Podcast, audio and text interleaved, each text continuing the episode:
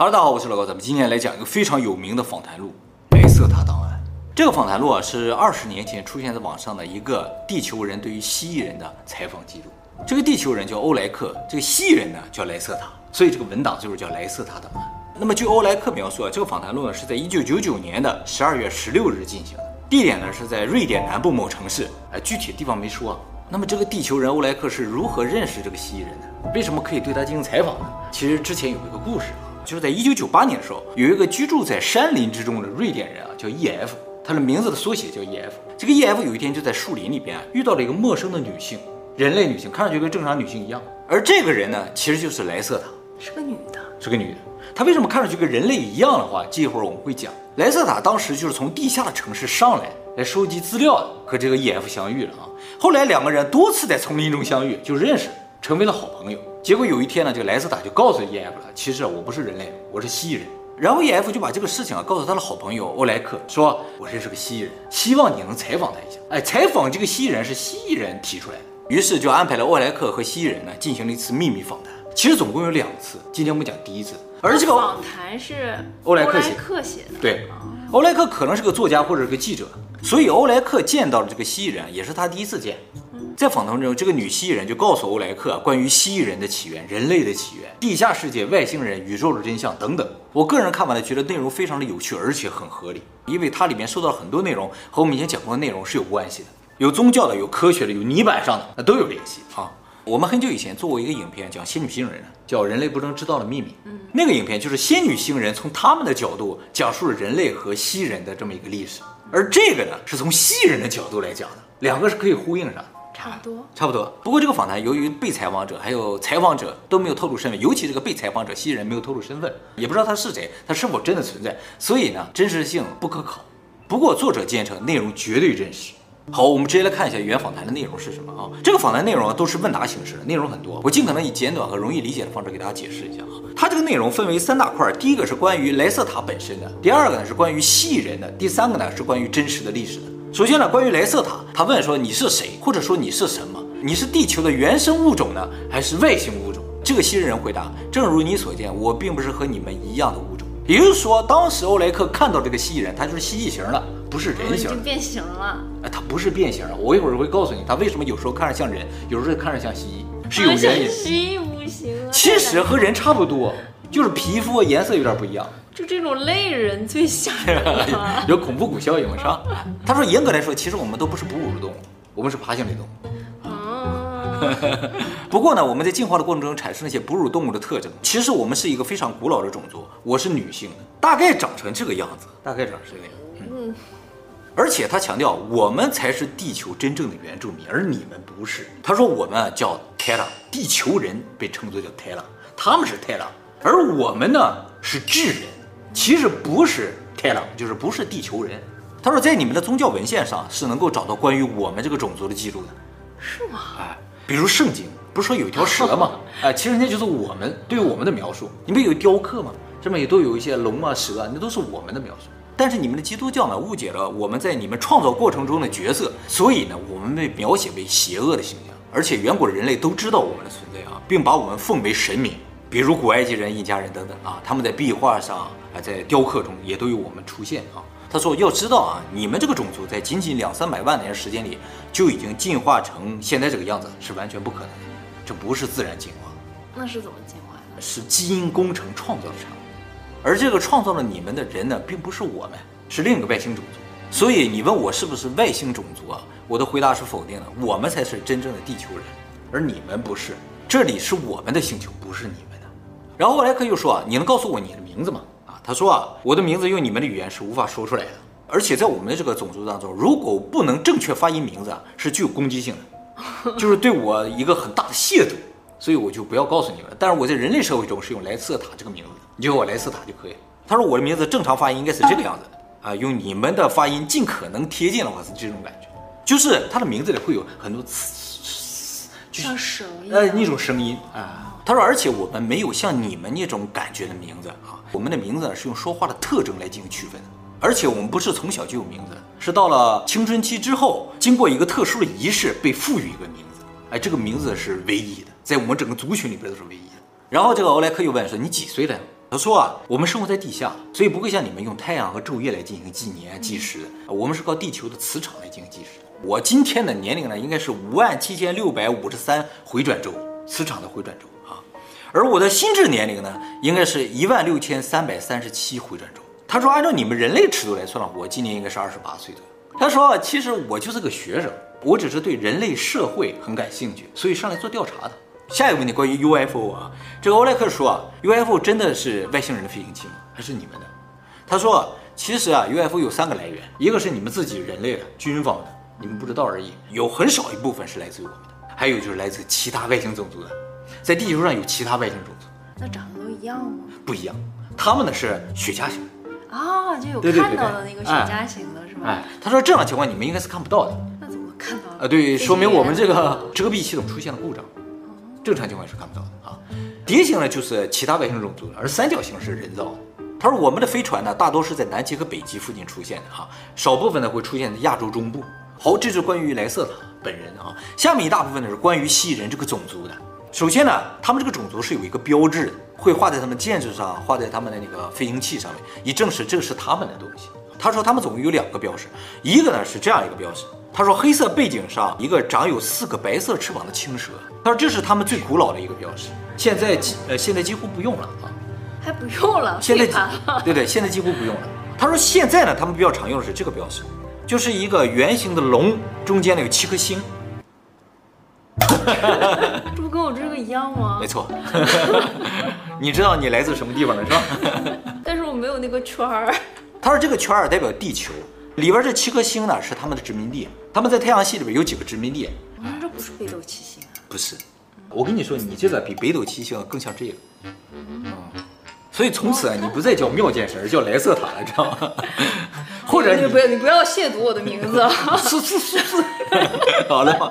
那么接下来，欧莱克又问了一个非常重要的问题。他说：“你之前跟我说了，说你不允许拍照，但是我怎么证明？”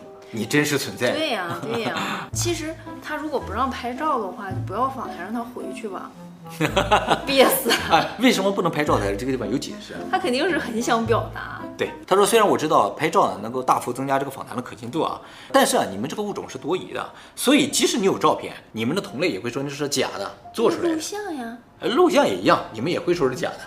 啊，那你可以多请几家媒体。这个对我们这个种族保持秘密来说是非常有好处的。但是说实话，就是我出现了，你们又说不相信，或者说这是假的，对我来说是一种冒犯啊。所以呢，我不愿意被拍照啊，请你理解。当然还有很多其他的原因了啊。他说虽然不允许拍照，但是你可以把我的样子画下来。啊，我也会尽可能的详细的介绍我自己。下回。下回再遇到观众的时候，我就可以这样说。对，不能拍照，但你可以把我画起来。他说我会用语言尽可能详细描述我自己，让大家理解我究竟长什么样子。哎，其实他这个描述还是很细致。他说我和普通人类女性一样啊，一个头，两个胳膊，两条腿，身材比例也和你们非常类似啊。作为女性呢，我也有一对乳房。尽管我是爬虫类，但是呢，我们进化过程中产生了哺乳类动物的一些特征，而且呢，它们也真的哺乳。现在对，他们卵生但哺乳，因为哺乳是一种更好的、更先进的育儿方式。我们的皮肤颜色呢是绿色和米色混合的一种浅绿色。那身高一样吗？一米六零到一米八零之间，跟我们差不多高。差不多。对，有尾巴吗？没有，特别强调了，他们其实是没有尾巴的。他说他们的皮肤上有茶色的斑点，他们的眼睛要比人类大一些，因为这样可以在黑暗中更容易看清物体。瞳孔呢是黑色的，周围有一圈亮绿色的虹膜。我们的瞳孔啊和人类不一样，人类瞳孔啊虽然可以放大缩小，但始终是圆形的。我们的瞳孔呢是闭合式的，像猫的眼。哦，他们那儿流行什么呀？流行什么？他们吃什么呀？啊，他们什么都吃，和我们人类一样，什么都吃。但是他们和人类饮食上有个最大的区别，就是他们不能没有肉。我们人类可以只吃素。完全吃素的没关系，但是他们如果只吃菜，几个礼拜或者几个月之后就会死掉。那他吃的肉跟我们一样吗？还是他有其他物种的肉？他什么都可以吃，他没有吃我们不知道的东西，是吧？对。不过我们不吃的东西，他们可能吃，就是我们觉得很恶心，这个东西最好不要吃，他们会吃。而且他们很多人只吃生肉，虽然他更喜欢吃烹饪过的肉。他说他们有耳朵，比人类小一些，但听力更好一些。他们有个盖儿可以盖上，下水的时候就会盖上。他们鼻子前面有一个微型的结构，一个器官可以用来看见温度。他们的祖先呢、啊，用这个直接就代替眼睛就能看见夜晚的东西，但是他们现在退化了，只能感觉到温度，已经看不到。他们用眼睛来看。他喜欢地下还是地表呀？他们其实喜欢地表，因为阳光对他们来说是一种享受。不过他们在地下也有自己的发光设备，也可以享受这种日光浴的啊。他们穿衣服吗？穿。他们其实不能穿人类的衣服，因为啊，他们后背有一个组织，跟我的背肌一样，从上到下的凸出来的。这个组织看上去像一个背骨一样，但其实不是，是有很多血管和神经组成的。哦，敏感，非常的敏感，所以穿人类的衣服啊，会难受，特别难受。他们在地下的时候，通常在自己族人圈内的话是不穿衣服的。和不认识的人在一起的话，会穿一层薄薄的、非常宽大的衣服。那他们拎包吗？戴首饰吗？那我就不太知道了，没说啊。他们的牙齿呢，其实是类似于像恐龙那种爬行类动物的牙齿，尖尖的、长长的，更白、更硬一些。他们也有头发，但是头发比人类呢更浓密、更粗、更硬，长得也更慢一些。而且他们全身上下只有头上有毛发，那就是没有眉毛啊，没有，没有眼毛，没有。但是他们的上臂、大腿上有鳞片。膝盖上也有，肘部也有，就是相对于我们的毛发的话，它主要是鳞片。不行受不了，是吧？啊，他们没有指纹，手指更长，手掌的部分可能更小一点。他的手指啊，指甲比我们更粗、更硬、更尖，中指上有一个非常敏感的区域，是有特殊用处的。但是其他地方又长又尖的，可能可以刨土之类的。就是很像《西游记》里面的形象。是，他们后背的这个结构啊，在有阳光的时候，他们就会把它露出来，吸收热量，这些热就迅速通过血液传输到他们全身，可以激发他们的荷尔蒙，让他们变得非常的愉快，就是有快感。那他们没有肚脐吧？对对对，你说对了，他们没有肚脐，他们是卵生的，这是和人类一个很大的不同啊。其他地方他说，其实和人类看上去没有太大的区别。只要穿上衣服，看着差不多，尤其看背影，几乎就是一样。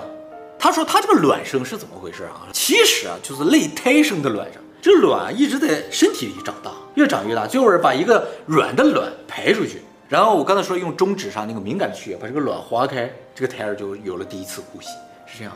他说他们这个新生儿啊，比人类的新生儿要小一些，只有三十到三十五厘米，这个蛋大概四十厘米左右。三十到三十五厘米，嗯，其实也不小啊，不小呀。啊。它们呢是变温动物，啊，体温呢通常在三十到三十三度，接触到阳光之后，体温会增加八到九度，哎，这也是它们最兴奋、最愉快的这么一个温度。到阴冷的地方，体温又会回降到三十到三十三度，但是这种冷啊，对它们是无害的。嗯，我觉得它那个两次的那个纹都挺好看。什么纹？就是它肺板还有那种新的标志都挺好看，是不是啊？有相当的审美啊。我也很想知道他们那流行什么。他说他们的家庭结构和人类也是不一样，他们没有家庭这个概念，就是他们的家庭不基于遗传，也不基于血缘，也不基于说婚姻，而基于名字，跟他成人后说话的方式有关系。对对对，方式差不多的人。对对对，是一个家的，哦、或者是一个族的那种感觉。哦、嗯，我生了孩子也不一定跟我是一家。对，但是啊，通常就是生下来的有遗传性的，还是会在一个家庭，只不过你这个家庭里会有其他人在。要像一个部落一样，那会有亲疏之分吗？有，还是和父母最亲。哦，哎，他说这个非常的复杂，难以理解。其实合理，就是聊得来的，在一个家 庭。对对对。好，接下来问到一个关键的，就是关于地下城的部分。他说，你说到了有个地下城，而且说里边有人造的发光的，像太阳一样的这个东西啊。哎，你说地球是中空的呗？他说不是，地球啊并不是中空的，只是地球下面有很多巨大的溶洞。我们生活在这溶洞里边，这些洞穴呢，距离地表大概两千到八千米左右，分布呢非常广，从南极到北极各大洲都有，也有不少细小的隧道呢，从这些溶洞呢连接到地表的，我们就可以通过这隧道到地面上。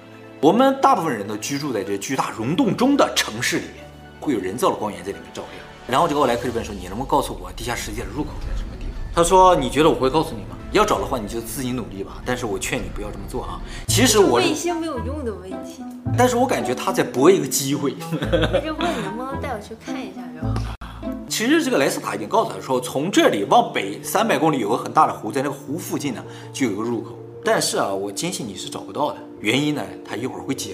不过呢，为了防止你们误入，我给你们一些提示啊，就是如果你发现一些狭窄的洞穴，还有一些光滑的，类似像人类制造出来那种排风口一样的地方，你们钻去之后啊，越往里走，发现那个墙壁越光滑，而且能感觉到阵阵的暖流、暖风啊涌出来，就说明差不多了。如果继续往里走，听到了一些空气的噪音，并且看到墙壁上有个灰色的金属门，哎，那就是地下世界的入口。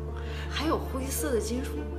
对，是有门的，并不是说通过一个隧道就可以直接到地下，要过那扇门。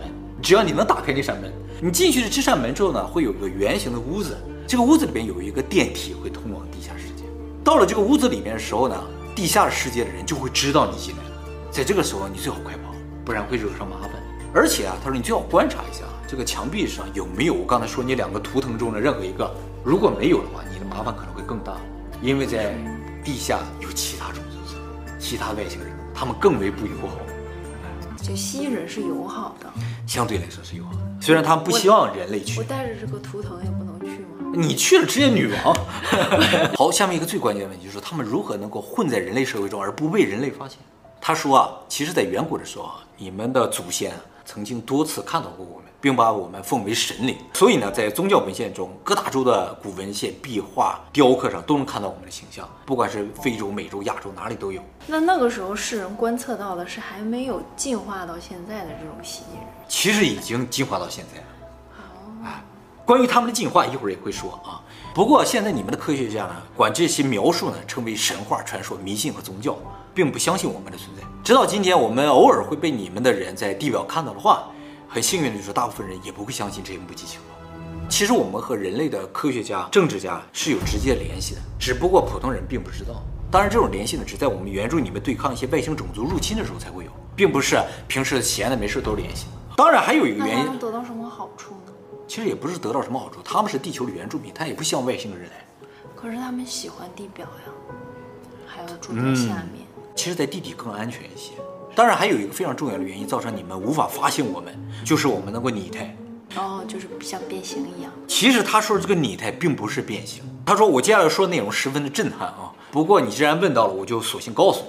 他说：“我们其实有更高的精神力啊！作为一个先进的种族，一出生就具有心灵感应能力和念力。我们的母亲和婴儿啊，在最初的几个月就是通过心灵感应进行交流的。”他说：“你们人类其实也有这种能力，只是你们需要通过训练才能激活这部分沉睡的功能。我们的脑结构和你们稍有不同，我们的脑垂体更大，特别是在阳光的作用之下呢，我们的能力也比你们更为强大。但和地球上现在已经有了其他外星种族相比，我们都弱爆了。”他说：“我个人虽然不擅长精神力的东西啊，但是这是我们的基本能力，所以我们可以用它来保护自己，甚至攻击别人，用这种精神力啊。”他说：“其实啊，你们人类对于我们来说是单一的精神体，不管你们多少人，都是一个单一的精神体啊。我们遇到你们的时候，只要想象一个人类的样子，然后你们就会把我们看成那个样子。哦，就是我们能够干扰你们的精神力。哦，其实它没有变，其实它没有变，但是我们看就哎很顺眼，看着就啊就理解了啊。”他说：“这个呢，在一开始是需要我们用意念去控制你们的，但时间长了之后，你们就会产生固定思维，就我们不用控制，你们看我们也很正常。但是对于第一次看到的话，还是不行的，还是要用念力去影响一下。所以我们还是尽可能避免被你们看到。那么他们为什么可以通过意识控制我们呢？是因为我们的意识这个程序上有一个 bug，这个 bug 呢是最早创造我们的叫伊洛因人设计进去。这个地方我们就提到了伊洛伊人，一会儿我会讲到的啊，这个对我们人类的起源非常的重要。”他们编入了这么一个像一个开关一样的东西啊，就是为了让我们看外星人都看上去像普通人一样，看他们也不会有什么奇怪啊。那我刚才说了，欧莱克第一次见到这个蜥蜴人的时候，看到他就是个蜥蜴的样子啊。这个欧莱克就问了说：“你现在能不能控制我的意识，就让我看你像一个普通人，不再看上去像蜥蜴人？”他说：“这很难了。”为什么？他说：“因为啊，其实我们只是一种干扰，干扰你的第一印象。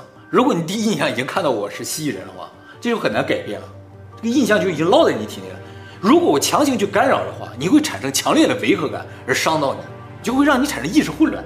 如果你意识不混乱了，反过来会伤到我。哈哈，是这样的啊。那只有他见过蜥蜴人，对，反倒他已经不能够把他看成正常人。他说：“你这种能力居然可以伤到别人，难道可以用它来杀人吗？”他说：“其实就是这样嘛，我们可以用念力来伤害别人，攻击嘛。虽然这是被禁止的。”就是他们不允许这么做，用念力去伤害别人。但是呢，他说这倒不是说我们古代的时候没有这么做过，啊，我们以前也这么做过，啊，只是后来禁止。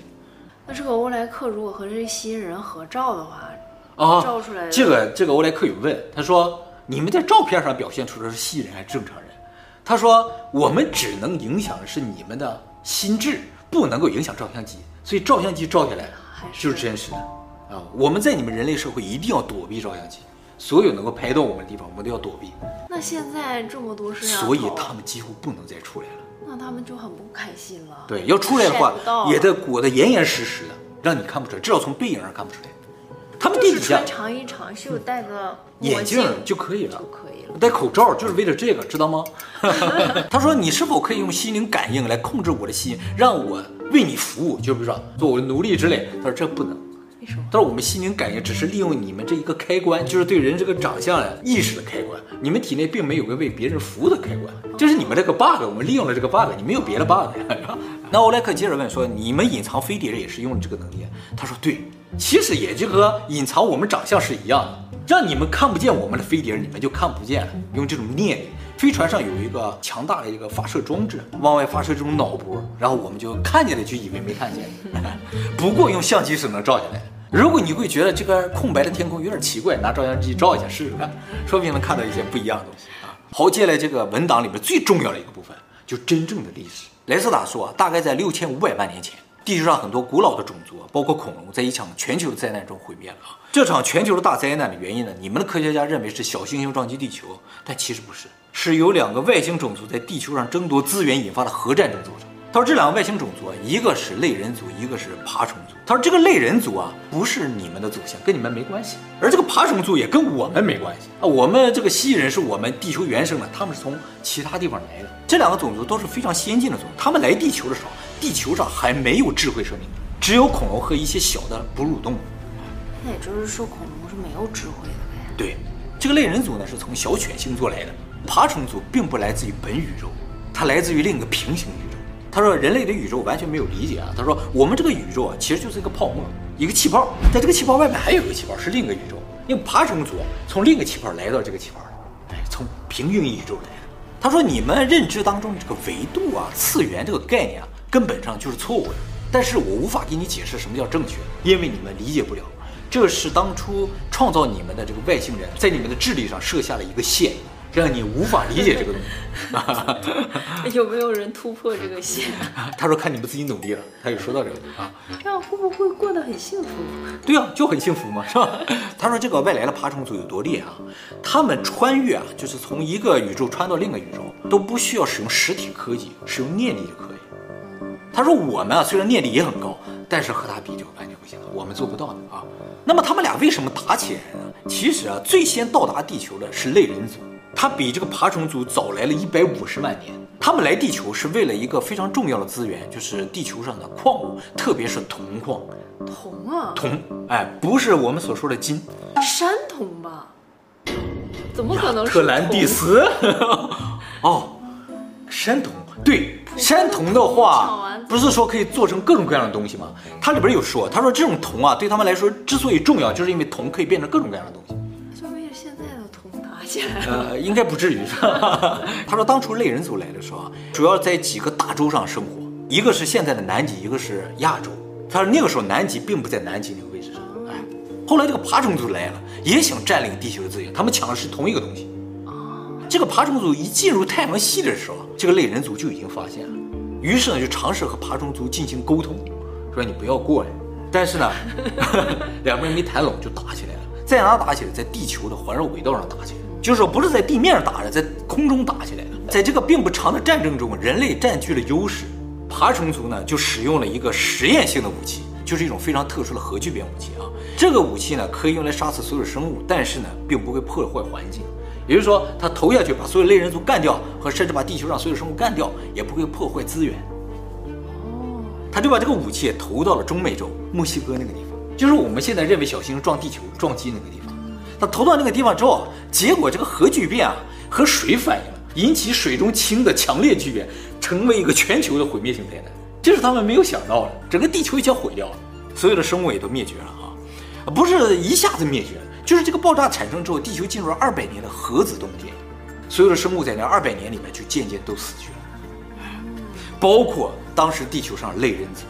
类人族的智慧是很高的，非常高，非常先进。为什么叫类人族？就是宇宙里边有很多长得像人的这种族，都叫类人族。大家长得不一样，但都差不多。也有很多爬虫族，所以地球啊，其实也有可能诞生自己的文明，就是诞生自己的高等种族，只是比他们慢很多。他们就提前来了，来采集这些能源啊。是不是每个种族需要的矿不一样呀？也有可能吧，反正他俩争的都是铜。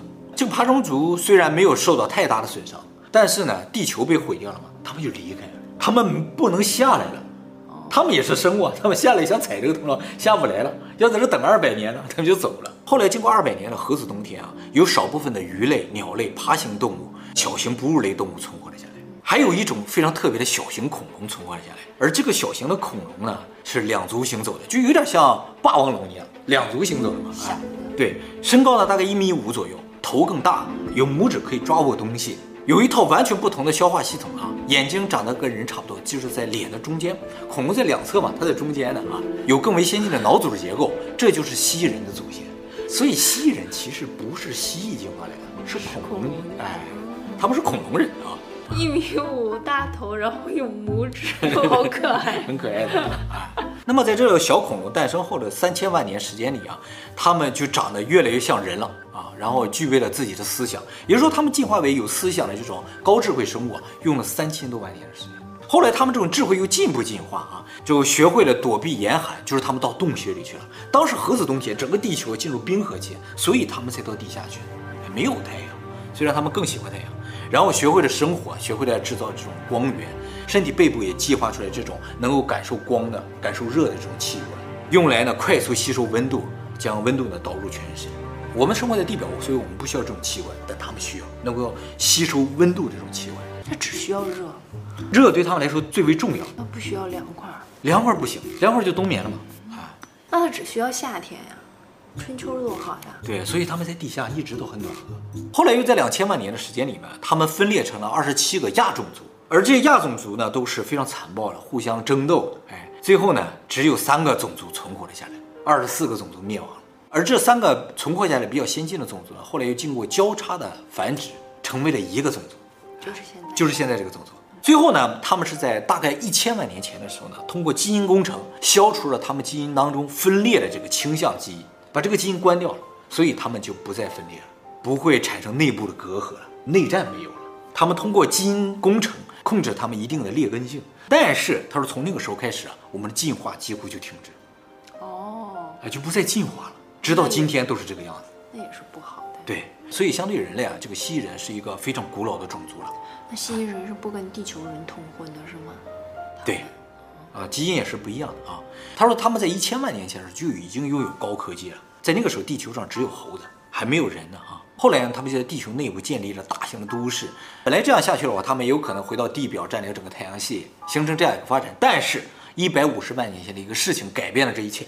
一百五十万年前呢，有一个外星种族来到了地球，叫伊洛因族。这个也是类人族，他们不是为矿物而来的，而是为猿猴而来。猿猴？猿猴。哦，他为了地球上猴子来的。他们无视我们蜥蜴人的存在啊，决定开发猿猴，啊，帮助他们快速进化，并在未来的战争中呢，把我们作为一个奴隶来使用，啊，就是想在地球上培养一个军队。他说：“说实话，人类的命运其实对我们蜥蜴来说并不是那么重要，但是我们也不喜欢伊洛因人随便就到地球上来开发地球上一些物种。而伊洛因人呢，也非常讨厌蜥蜴人，因为蜥蜴人是一个智慧种族，在地球上有可能形成他们培养这个军队的一个阻碍。所以在人类的第六次和第七次文明的时候呢，双方就发生了长久的战争，就是蜥蜴人和伊洛因人打起来。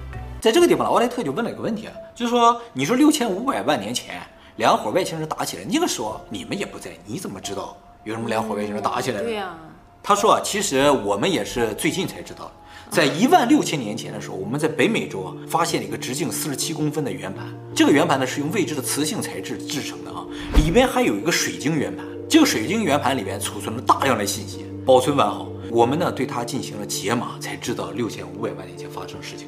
而这个水晶圆盘呢，就是当初核子爆炸之后存活下来的类人族制作的。他们制作完这个圆盘，把这个事情记载下来之后呢，他们就灭亡了，没有能够生存下去啊。而我们自己的进化过程呢，是通过基因工程的反向推溯回去知道的。欧莱特又问说：“那既然你们那么早就存在了，为什么我们现在考古学家没有发现你们的骨骼呢？对，我们都发现了比你们更古老的恐龙的化石，你们的化石我们为什么没有发现？”他说：“其实你们发现了。”我在你们的这个博物馆里看到了很多小型蜥蜴组装成的那种骨骼啊，他说这都是组装的都是错误的，因为你们潜意识认为我们就是蜥蜴，所以就按照蜥蜴的形去组的，我们根本就不长那个样子，排错了，排错了，并不是你们没有发现，只是你们不愿意去相信我们。那你去问他正确的骨骼应该怎么排列啊？这是可以啊，可以啊。他说，其实啊，即使你给排列成人形，他说有一些科学家这么做了啊，就被认为是疯子或者是骗子啊。他说你们人类有这个特点，对我们来说非常的好，而且他们一直生活在地下非常深的地方，所以他们即使有骨骼，我们还没挖到那个地方。好，接下来我们来说一下这个伊洛因人啊。伊洛因人来自于本宇宙啊，毕宿五金牛座的一个星系来的。他们呢是高大的人族，金色的头发，白色的皮肤。哎，他们和我们不同啊，他们会尽可能的避开日光，因为日光会伤害他们的皮肤和眼睛。他说伊洛因人一开始看上去是充满智慧、和平的感觉的啊。但是我们和他们接触了一段时间之后呢，发现了他们这个秘密的计划，就是企图改变地球上猿猴的这个品种，而我们就成为了他们的干扰啊。他们最开始是抓了一万多只的猿猴离开哎，到他们自己星球去研究了。过了几百年后呢，他们又返回来了，把他们改善这个品种啊放到地球上来了。这猿猴呢，就是第一代人类。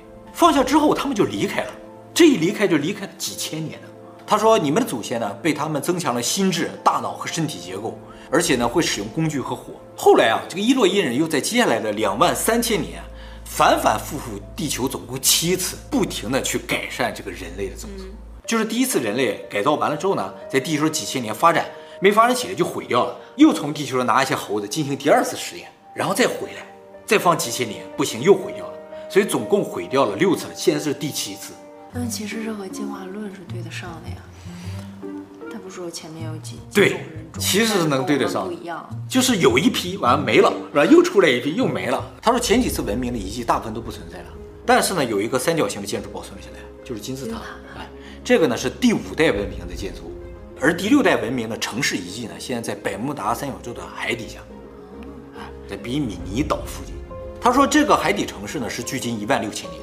而我们这七代人最早呢是在八千五百年前被创造出来的，这也就是你们宗教文件上记载的人类起源。他的意思就是说，宗教文献上记载人类起源是对的啊，时间感也是对的。那他有没有说宗教是不是对的呀？他说宗教里面是有曲解一些内容的，比如说把他们说成蛇呀，是邪恶的，这是错误的。就说他们不好的是错误的，其他的呢？和其他差不多，只是人类视角的一种观察，神仙打架那种感觉，没有错，只是当时最初的人类的一种理解。那宗教里边信奉的神？显然不是他们呀。对，宗教里边说他们是邪恶的呀。对，那那个神是伊洛因人。哦，哎，这个宗教其实是伊洛因人创造的，来用来给人类洗脑的，说我是你们的神，我是你们的创造主。那些地球上原先那个蜥蜴人都是坏的，那蛇都是坏的，不能靠近他们。但是啊，前六次文明的人类虽然都叫人类，也都是你们的祖先，但和你们这一代是压根儿一点关系都没有的。所以呢，呃，你们就算找到了一些这些遗迹，也不能说明什么问题。不是你们祖先建的。他说，在第六次和第七次人类文明的时候，他们蜥蜴人啊就和伊洛伊人打起来了。嗯，感觉不是一个级别的呀。是啊，他说，其实啊，之所以能和伊洛伊人打一打，是因为伊洛伊人内部啊也在战争。他们里边有一伙人就觉得在地球上反复造人啊是一个非常没有意义的事情，就像那个恩基和恩利尔之间那种。哎，那伊洛伊人如果讨厌蜥蜴人的话，直接就把他们灭掉就好了，为什么还？创造这一种，你听我讲，他们这真的打了吗？他说他们和伊洛因人最后一次战争呢，是发生在五千年前，战场呢在地表和地球轨道上。伊洛因人使用强大的声波武器呢，摧毁了他们的地下城市。你说他们有多强？而他们呢，也成功摧毁了他们地表和空中的设施。他说这场战争啊，你们的祖先是看到的，并把它记录了下来。而伊洛因人告诉你们人类，这是一场正义与邪恶之间的战争，说我们是邪恶。但是我想说，我们才是地球的原住民，我们在为我们的星球而战，我们怎么都是邪恶的？可是伊洛因人是创造了我们的人，就像父母一样，对，你当然会觉得父母说的是对的，有可能吧，被洗脑了。他说这场战争过了大概五十多年，也就是四千九百四十三年前。他说这个数字非常的重要。伊洛因人呢，突然毁掉了自己地球上所有的设施，集体离开了地球，从此杳无音信，原因不明。嗯，这样战争之后，双方也确实都消耗殆尽啊，就非常严重。但是伊洛因人是自己走的，不是被赶走的。啊，不知道这一天呢，被他们西人称作叫胜利日。而留在地球上的人类呢，发展出了自己的文明。虽然有些人类至今都相信我们是邪恶的，但是在起初的几个世纪啊，我们和你们的祖先是有接触的。有一部分人类理解了我们其实不是邪恶的。他说，又过了五十年，就是四千九百多年前开始，又有不少外星种族来到了地球。为什么他们不断到地球上来寻找一些矿物或者资源什么之类的？是因为啊，地球是一个非常年轻的，没有怎么叫人挖掘过的星球。其他星球挖的什么都不剩了，像壳一样，或者全是土了。地球上各种资源都有。是个还有还有一群傻人，还有一群傻人。啊，他说这些后来的外星种族啊，其中不乏有利用你们心智上的缺陷啊，想再次成为你们神的这种种族。他说，但其实你们真正的神伊洛伊人是没有再回来过。嗯，他说啊，这些伊洛伊人以前也曾经离开过很久，就比如说第一代人扔下来好几千年，他们才回来嘛。啊，所以他觉得伊洛伊人有可能也会再回来。不过，下次回来的话，可能就是毁掉这第七次的实验结果。可是第七次实验很成功呀，会成为他们的武器吗？你觉得？觉得他们可能换一个方向想，就是现在的这批人可能会专攻美食之类的。专攻美食有什么用？不善战，毁掉。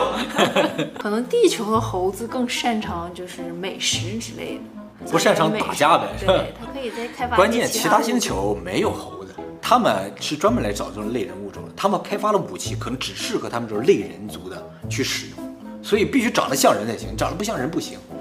他说：“你们直到今天也不知道自己的起源，也不知道真实的历史，对宇宙也没有多少了解，对我们也知之甚少，对你们的未来更是一无所知，所以这是非常危险的。”他说：“地球目前总共有十四个外星种族，十一个来自于本宇宙，两个来自于平行宇宙，就是宇宙泡沫之中，还有一个来自于另一个平面儿。”是一个最先进的种族，这简直是大神族。那我们不知道起源和未来是挺危险的，但是都靠这一个人告诉，不是更危险吗？不是关键问题，你知道总比不知道好吧？好吧，是不是？哎，知道又没有什么损失。他说，其中大部分这些外星种族啊，只是把人类当作动物来进行观察和研究的，所以没什么危险。西人还和其中的一些种族啊有一定的合作关系，但是我有点讨厌了。